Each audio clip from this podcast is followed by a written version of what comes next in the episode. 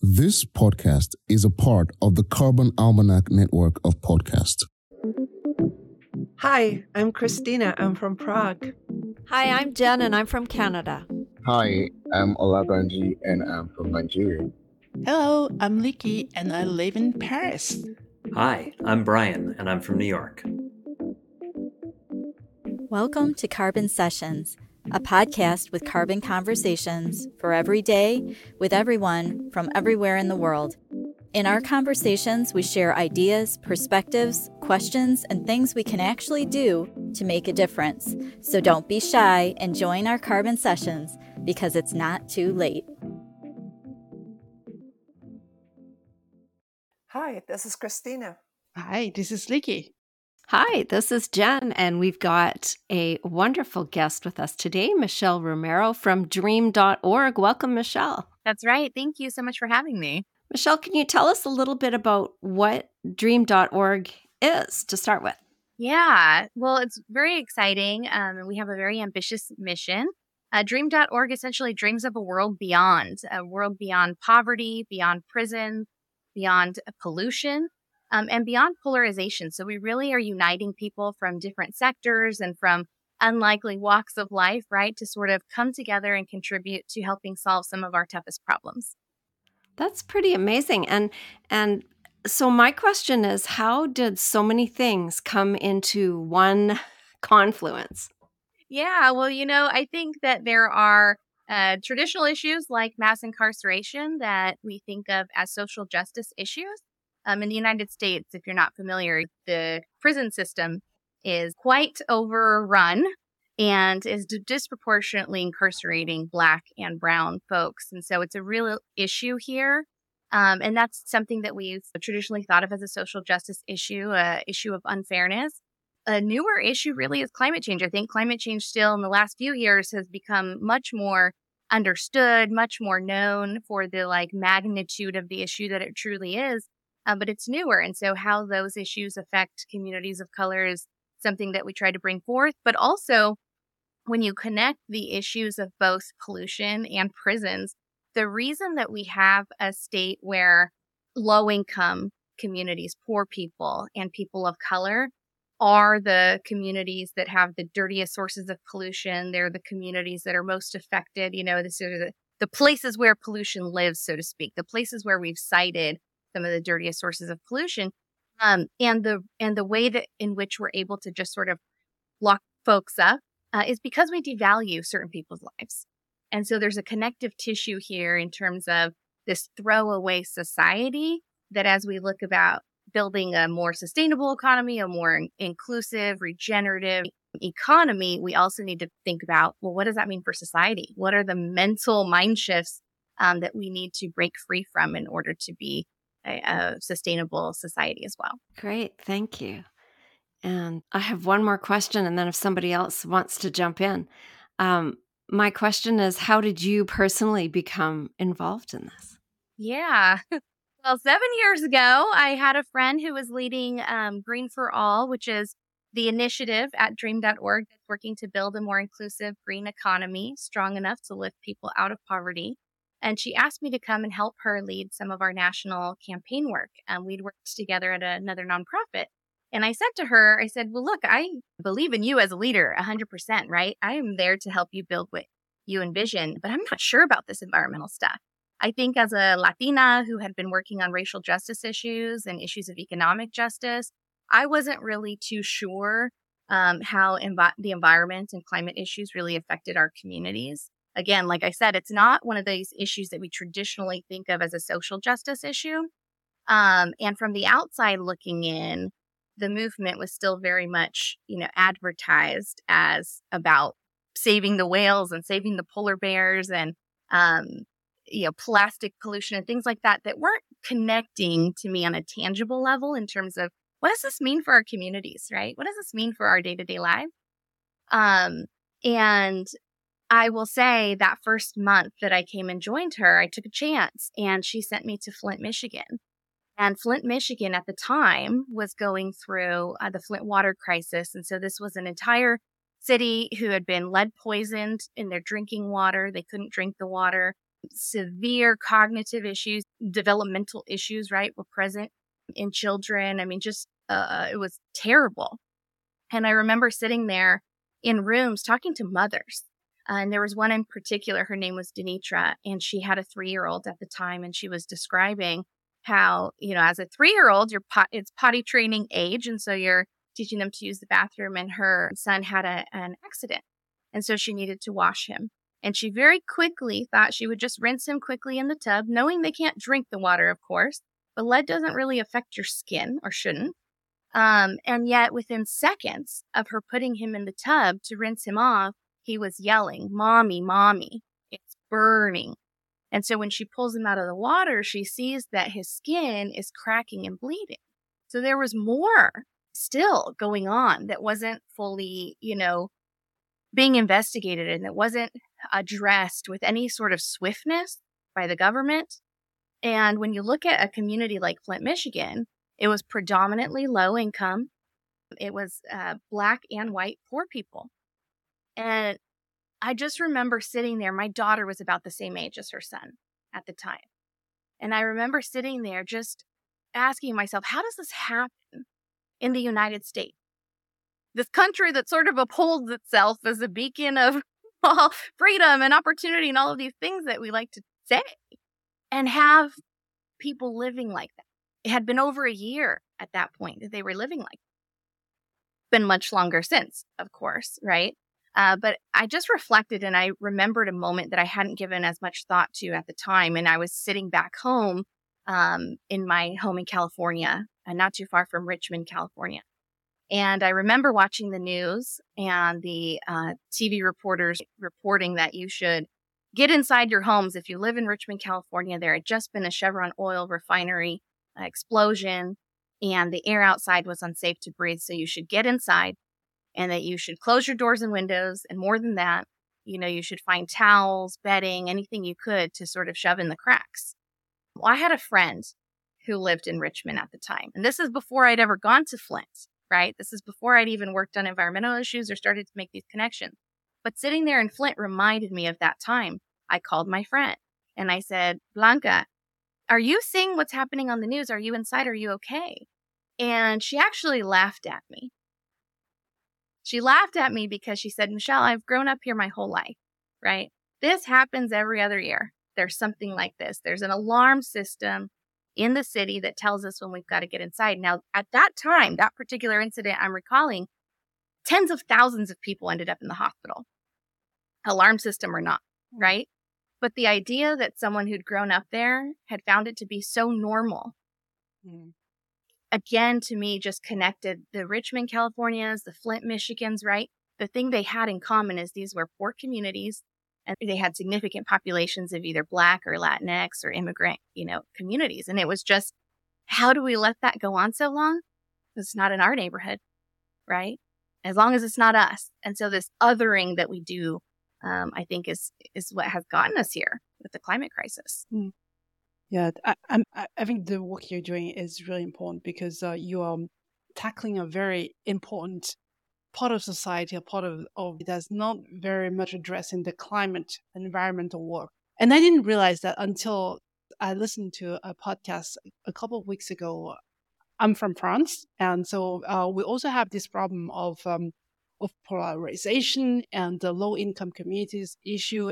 I was listening to a very bright young man who's working with low income communities and going to like, you know, I don't know if you're familiar with the banlieue problem in France. That's like really low income suburb that have um, very high unemployment and um, high high petty crime, let's say. And um, and the people living there are not involved in the um, climate conversation but on the other hand, they're very much exposed because it is in this area where they have no, like, not so many trees, no access to, like, because we keep saying that, oh, well, you should buy local, but no, they cannot buy local because nothing grows around this area. Right. And, um, and so the message of this very bright young man was, okay, this is your chance. I mean, not this is your chance, but you have to, you really have to understand the problem. And this is an empowerment tool for you to uh, to be involved in society because there, a lot of things are going to change and uh, this is your way of getting involved in building the new system. So my question to you is that because the, the young man was explaining things like, you know, well, the message that we hear in the mainstream media is like, oh, wow, what we could do is to switch to electric cars. But, you know, people are not even driving there. So I guess that you have the same kind of approach with low income communities in the places you work. So how do you address that? Absolutely. Absolutely you know, local communities need local solutions, and not every community is the same, right? In terms of how they get a, around their city or how they um, reach access to hospitals or to food or things like that.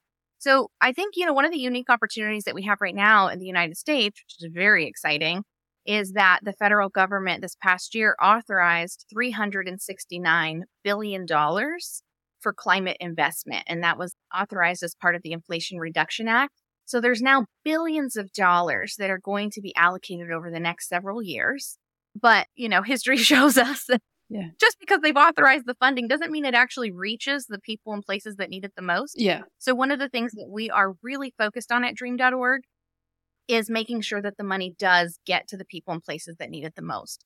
Um, we've been working with policymakers in the United States on how to design the programs and the criteria for applications that would compete for funding so that we're prioritizing the communities that we've underinvested in for so long that we're actually now proactively investing in them.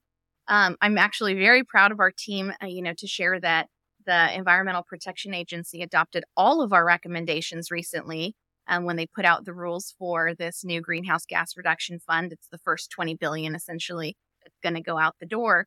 Um, and so we're going to see now more of this money starting to benefit these communities. But what happens at the grassroots level, right? What happens at the yeah. community level um, when communities don't know how to position themselves to compete, how to access the money? So mm-hmm. we're also working at that level through our Transformative Communities program.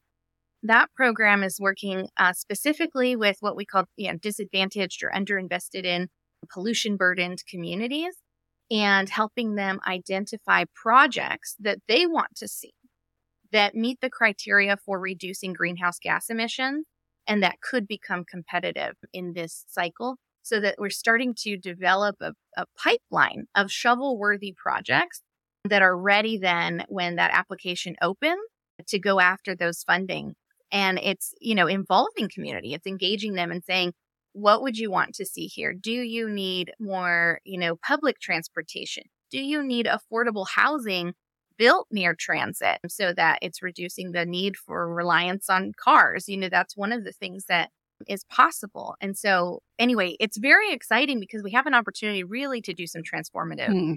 things. I have been thinking about when we were talking about Flint and uh, other specific uh, disasters they have been going on on decade for decades and decades. And uh, i experience i'm from czech republic and i experience after 89 the pollution in the rivers. Before 89 pollution was really bad. The fish were dying. It was basically disaster chemical disaster and within a year or so, the rivers can be cleaned up. And I feel this is such a wonderful focus on these things to finally put money in it and clean up all these things we have been suffering with for decades.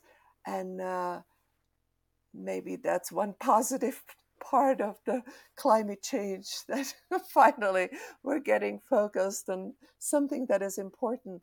My question is Do you remember the time when you could specify the connection between the behavior of the big companies and all these things happening and the climate change and how you woven it into your job and your presentation? I think that generally you know, we see in the environmental movement these campaigns to sort of help people stop using single use plastics. And it's really focused on sort of individual behavior. And of course, ev- there's something everyone can do. And I think what you are getting at is important, which is to recognize that there's actually a smaller amount of uh, individuals or companies that actually contribute the greatest amount um, of the climate pollution. And so, absolutely, I mean, that's what we advocate, right? To um, stop pollution and to fund solutions. Yeah. And some of that means, you know, making the polluters sort of pay, that there is a social cost to allowing them to just sort of pollute the air, which is essentially a public good, right? It's a shared resource. That's brilliant when you said stop funding pollution. Yeah. I never thought it that way. Yeah, you're right. We have been, we have been yeah, if if you were a small business, if you were a restaurant, you wouldn't. Oh, I don't know. Eh, some places, I guess, you pay for trash, and some places you don't. Where I live, you know, you pay to have your trash collected and picked up, and so. But if you're a restaurant, you're not just going to dump your trash on the street and think it's just going to live there, right? That that would come with some sort of fee for littering, or like it's just not acceptable. And yet, that's essentially what we've done to our air. That there hasn't been the regulations around our shared use of of the air um, that it's allowed that. But I think to be able to recapture some of the value, you know, that that actually has, and to be able to use that to help fund the transition is, you know, a possible solution. So, yeah, I think how we hold these polluters accountable is important. I, I have another question. Have you guys been working with system practice? Uh, I'm not familiar with that. What do you mean? Systems practice. It's a system where they look at the whole whole thing uh, you Mm. will uh, you they would look at not only the local main government, the pollution, but I I was thinking that's such a helpful tool Yeah. with this issue that it's huge.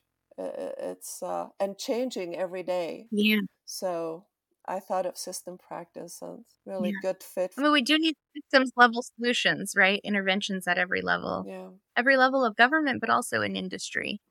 And connecting all of them together. Yeah. Um, Michelle, I would like to go back to these low income grassroots communities. And I was wondering through the work, what was the biggest difficulty that you faced, uh, your organization faced when they go to the grassroots level? What was that? How does it happen? You know, what was the experience? Look, I mean, I think the hardest thing is um, recognizing the magnitude of the problem Mm. and wishing that you could just sort of wave a magic wand and and have cleaner communities and have communities that have clean water again and that sort of thing. And it's just unfortunately when there's this much damage, it's not a quick fix. And I think that's hard to accept, right? We live, you know, especially just capitalism and consumerism has us having these quick transactional exchanges. And so we think, well, if we just can we just pay for this or can we just do that? Can we just throw money at the problem? Does that fix it? And Yeah. we need money, right? To help bring the solution. Um, but it, it is more complicated and it does take collaboration. Uh, it does take multiple, you know, sort of players between in, in cooperation, I would say, between government, between industry, between communities. Um, but that's also, I think, the exciting opportunity. You know, when I talked earlier about we have to heal society's sort of addiction to othering, um, the the divisiveness or the hate, the things Mm. that make us feel comfortable pointing to someone who's different than us and saying, "Oh, well, that's not me," or "I don't identify," and so therefore I don't have to care. I don't have to care about them. I don't have to have empathy, right? It's an excuse that absolves us of some sort of responsibility. Um, with this kind of problem, like climate change, it doesn't allow for that. To have collaboration, you've got to get back in the game. You've got to empathize. You have to care about people who are different than you. Um, and I think, especially in this climate crisis issue, uh, it's one thing when the dirtiest sources of pollution, right? The cancer, the asthma, all of that is sort of in these low income communities and communities of color. It's another when that pollution, right? The same climate pollution that's sort of filling up kids' lungs and causing asthma and cancer and those sorts of diseases are now affecting us at a global level, Mm. you know, and so we didn't care about it when it wasn't in our backyard. Well, now guess what?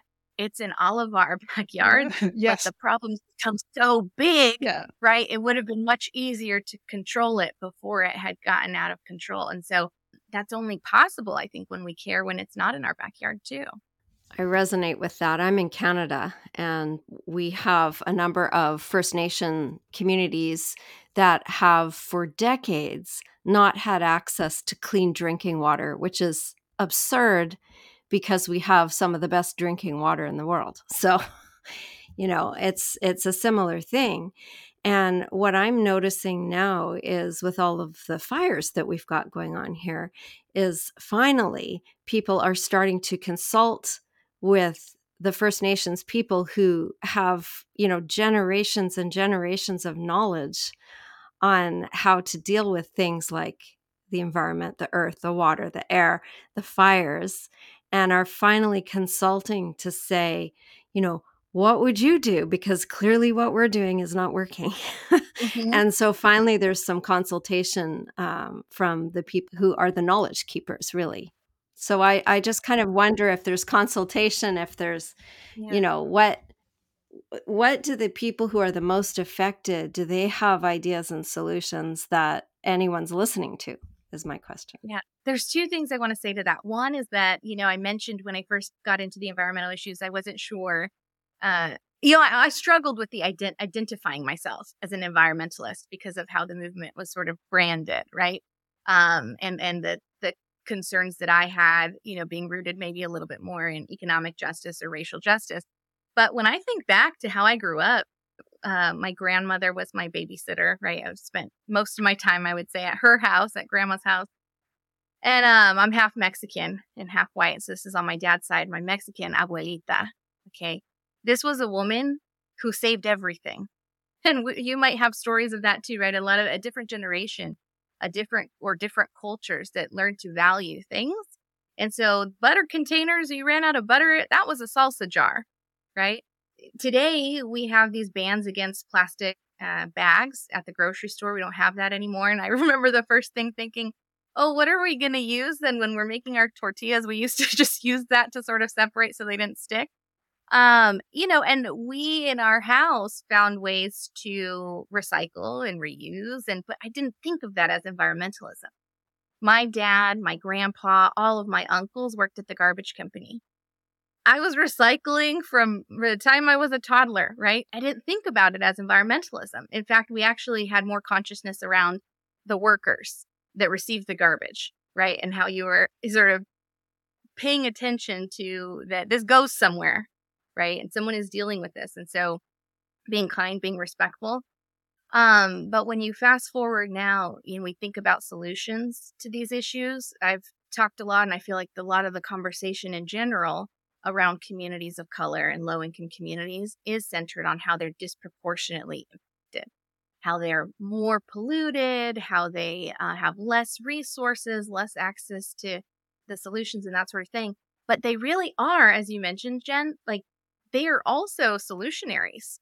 They are also people who have a ton of knowledge and wisdom before we've rebranded some of this as now being like environmentally trendy. There are some cultures that have been practicing these things for, for many, many years. And I will say there's a lot of genius and talent in these same communities. And so again, we if we can get out of that sort of mentality that people who are different than us means that they're less valuable, less smart, less brilliant, right? It's not just that they're different, it's that they're less. I think that that's how we've sort of translated that. Uh, then maybe we would unlock the full potential of human ingenuity on the problem. There's a lot of folks who've got incredible, you know, solar companies, and I work. I get to work with a lot of Black and Brown CEOs of climate tech startups, um, and just to hear how they started their companies, I mean, we'll tell you that lived experience matters. You just think about the problem differently. And we need everybody's, you know, creativity on this. Right. And we need to not have environmentalism be a, you know, white savior right. movement. Yeah. Right. I agree with you because, because I think the environmentalism is like reinventing the wheel sometimes because things have been done for ages. I, I want to again go back to the mm, you know the success stories you mentioned the you know CEOs of colors and because uh, I obviously your organization help well, I shouldn't say people become leaders because you see the potential. So you you help them become leaders. I'd like to ask you if you uh, can share some success stories and also you know, walk us through how was the process or you know how how you help them become the people that Yeah. are you know that are doing things differently and leading. a year or two ago, um, after the government had authorized all of this funding, we said, okay, well, we want it to go not just to the communities who need it the most, but we also want to make sure that the contracts, the business opportunities, are also going to um, innovators and entrepreneurs of color, right? Folks who are often overlooked as the solution makers. And so um, I was able to reach out and connect and build relationships with a lot of brilliant CEOs of various climate solutions and climate companies. One of them, um, I would love to share just sort of when I say lived experience matters, this is what I mean, right? uh, his name is Reginald Parker. He's the CEO of Optimal Technology Corporation. He's got all sorts of different technologies that they've brought uh, to market, but one of them is actually the most efficient solar panel on the market. Uh, it's the most efficient, right? And so it captures more, it harnesses more of the sol- sun's energy, uh, and making it quite valuable. How did he come up with this technology, right? Uh, many, many, many years after many, many solar companies had already been doing solar. Mm. Well, he was a high school student before he was an entrepreneur, before he'd even gone to college. He was a high school student. And as a black man, he had his uh, photo taken for the yearbook like every other student. But again, as a black man, um, not every photographer knows how to capture the features and the undertones in the face of a black person, especially a darker Yeah. skinned black person. And so his yearbook photo came back, uh, you know, like one dark blob. He, he, really couldn't recognize him. It didn't feel like him. And so he said, I'm not having that in my yearbook. And uh, he went home and he worked with his uncle to sort of set up lighting and, you know, set, set up at home to take it, to retake his yearbook photo so he could submit something different. And sure enough, his uncle takes his photo and it is a photo of him, a proper photo. You can see his face, right? Everything looks good. And he asked his uncle, Wait, I don't get it. You know, he says, At school, we had all the lighting, we had the professional camera equipment and the company that comes in to take the photos. He says, We did all that at home. How can these two photos be so different? You know, his uncle was explaining to him that the way that you can split UV light, you know, and bounce it, bounce the light differently, helps you to capture different sorts of tones, different sorts of um, layers and stuff to a photograph. And so he remembered that, right? Took that piece of knowledge, pocketed it, didn't think about it for a while, went to school, right? Became a, a chemist, Mm. uh, chemical engineer, and ended up working in the solar industry, actually helping to install solar initially. And um, he realized in working in solar that, oh my gosh, these solar panels were so inefficient at the time. They were like 17% efficiency. He's like, we're barely capturing a fifth of the, of the potential, right? He thought there's got to be a better way. And so he went to work on that problem. And it was lessons like uh, the one from his high school yearbook photo that actually gave him a different way of approaching the problem and led to an ultimately different technology solution for how we capture the sun's uh, energy. And so he's got, you know, it's more efficient by far. And folks would say, well, he's outsourcing it. How's he making it? Right? it must be really expensive. Nope. He produces them in the United States. They're local jobs, right? And um, they're cheaper yeah. they're actually cheaper. And so um, it's things like that, you know, I think that uh, can sometimes be overlooked. But one of the things that we're doing at dream.org is that we find that there's brilliance like that, Mm. right? More often they're not, there's un- overlooked. Uh, you look under a rock, under a corner, you're going to find brilliance like that. Yeah. But our venture capitalists, our financiers, right, are not necessarily funding these solutions. When you think about that, most venture capitalists are are not diverse. Mm. Their social networks are limited, Yeah. right? How they have access to finding that brilliance is just limited with their set this, this sort of same outreach set. And so um, we have partnered with Village Capital, which is another nonprofit organization uh, based out of New York. And we are running a launchpad program specifically for Black and Latinx uh, entrepreneurs and innovators. We're providing them intensive investor readiness training Mhm. so that they know how to pitch their companies, how to speak the speak, right? When they go and present their companies. Because the solutions are brilliant, Mhm. but there's a gap. Between how one world talks and operates and, and how the other has access. And so um, being able to get them in front of uh, through a demo day, culminating event at the end of this is going to be in October uh, in San Francisco. Uh, we're going to have a demo day out at uh, GreenBiz's Verge event, and we're going to actually allow them to present their companies in front of investors and try to get more support behind these uh, innovations. That's brilliant. Just just give me a brilliant idea. yeah, because I was thinking because I I was thinking about this young bright man and and I was thinking how I can help them. And my field is uh, entrepreneurship, and I help I'll help students and young entrepreneurs build all the financials and do pitches. So here we are. Nice. Here we are. Yep. Thank you. I see a launch pad in your future. Yeah. Can I ask how the, the prisons fit in to everything that you're doing? You know, um, our founder uh, back in 2007, when they first founded the organization, um, he was working as a criminal justice organizer and he was working to get people out of prison. And he was actually pretty successful. They had just helped to stop a super jail from coming to our local county. Uh, but he was realizing that, you know, all of this effort, when you're an advocate, when you're really fighting for creating a better world, these are hard problems. You don't see the change overnight. And so when you have those moments of success, you have those moments of progress, you ask yourself, is it enough? And I think that's what he did. And he um, basically asked himself in reflecting, he says, if all that I'm doing is helping to get people out of prison, helping to give them a second chance. That's essentially returning them, though, to the same communities that they came from. So, unless we're changing the conditions of those communities, unless we're creating pathways out of poverty, pathways, you know, alternatives to violence, right? Pathways into new opportunity, um, it's not enough. It's it's a half solution. And so uh, that's where the work that we do to build an inclusive green economy comes in. Um, that's where all of this climate investment, if we invested in these communities that need economic opportunity, they need local jobs, right? And we know that all of those investments require skilled work. Mm. Like we mm-hmm. actually have a, sh- a labor shortage of skilled workers to to do this transition. So if we could take people who most need work coming out of prison, for instance, and put them to work doing the jobs that most need done, we can begin to solve poverty and pollution at the same time. Yeah, that was um, when I moved in a new house. It was over 20 years ago, before, long before we talk about, um, uh, you know, uh, recycling and repairing stuff, because I was young at that time, so I didn't have a lot of money. And I equipped my first apartment in Paris with um, secondhand, like fridge washing machine uh, that were mm-hmm. repaired by people getting out of prison. And we were mm-hmm. already doing it tw- over 20 years ago. So, yeah, nothing new.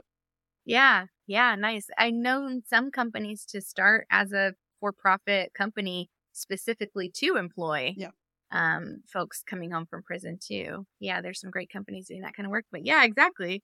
Battery recycling, bread making. I mean, there was there's so many, um, and these are exactly the kinds of things that we need. We just need pathways uh, and to get rid of some of the unnecessary barriers. I think some jobs require or or exclude uh, folks with a prison record from having certain jobs. Now, in some cases, the specific you know crime may make sense, mm. um, but a, a, lot of times we just use it as a blanket, you know, yeah. right? To say well, if you have a record and you're disqualified. You mentioned you have a three-year-old a couple of years ago. So, what's the um, dream for your three year old? Yeah. When she would be your age? Oh, look, I mean, my dream is that she doesn't have to go through the disasters that are predicted, right? Um, my daughter's eight now, and she's already been through a pandemic. Oh, yeah. Which I promised her, right? She was in kindergarten at the time, and I remember telling her, I promise this isn't going to be your whole life. It will get better. And it was almost as quick as the words came out of my mouth. I thought to myself, oh my God, you might be a liar. And that is really scary, mm. right? That's really scary to think about. So, not to catastrophize the situation, but I think my dream for her is to not, you know, live with the anxiety um, that things like a pandemic or her spending a good portion of the fall season indoors because we have wildfires here. Mm.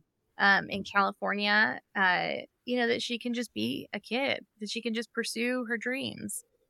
I remember when I was a kid thinking, if I had a million dollars, what would I do with it? Now, a million doesn't sound like that much anymore, but if I had a million dollars, what would I do with it? And uh, I just think growing up, I didn't worry about the climate hmm. crisis, mm. right? I dreamed up the biggest mansion I could imagine. Yeah. That's what or all these spend the money on. Um, I asked my daughter this because we do this these journaling activities, and one of the prompts was essentially that: "What would you do if you had a million dollars?" And she turns to me and she says, "I would give it all to Dream.org so that oh. you can oh. fix the environment." and I thought, "No, you're eight. On the one hand, what a generous heart, and on the other, is it because they worry? Yeah. You know, it's like, yeah, yeah." I was talking to a, a person who's in charge of, in, in the organization I work for. She's in charge of what's called the first third ministry, which is everybody uh, in the first third of life. And she was saying that Generation Z, Generation Z, is uh, has feels the most hopeless out of all of the generations uh, because of everything they're facing, and that there's a very strong desire for mental health and mental wellness because of all the anxiety and stress that they're under, 100%. which was hmm, really hard to hear. And at the same time, completely understandable because, as you say, they're living into this, yeah, um, this world we we've uh, got for them, and um, that's a really, that's a really tough thing. It is tough, you know, and um, it's real but i think to just leave on a ho- on a hopeful note there really is something everyone can do and i think mm-hmm. that this is you know regardless of the social issue or social problem that you're the most passionate about climate change mass incarceration right any sort of social justice i think some people feel like they have to quit their day jobs in order to make change and i actually think we need people exactly where they're at mm. and we need them to learn how to use the power and the position the platforms the the relationships, the resources that they do have to make a difference. Um, mm. whether you're in banking or finance, right? Find out what programs do you offer small businesses, you know, to support more entrepreneurs of color. If you worked at a at a company, maybe you work at an entertainment company or you work at a technology company or what have you.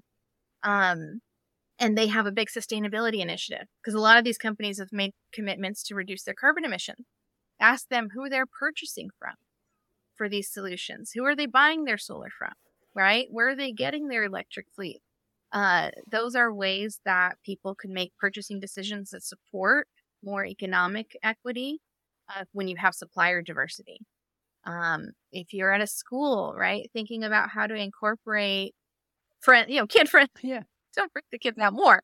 But you know, kid friendly, sort of empowering activities that give them a sense of empowerment around um, what they can do to take action. I think sometimes the hopelessness comes from feeling like there's nothing we can do. Yeah. You know, mm we all just need to do what we can do. mm That's great. Yeah. Thank you. Thank you. I love the empowerment of kids. Mm-hmm. I was going to say thanks for this conversation, Michelle. It's been great. Lots of uh, nuggets to take away. yeah, thank you. Thank you. Wonderful. Thank you. You've been listening to Carbon Sessions, a podcast with carbon conversations for every day with everyone from everywhere in the world. We'd love you to join the Carbon Sessions so you too can share your perspectives from wherever you are. This is a great way for our community to learn from your ideas and experiences, connect, and take action. If you want to add your voice to the conversation, go to thecarbonalmanac.org slash podcasts and sign up to be part of a future episode. This podcast is also part of the Carbon Almanac Network. For more information, to sign up for the emails, to join the movement, and to order your copy of the Carbon Almanac, go to thecarbonalmanac.org. Be sure to subscribe and join us here again as together we can change the world.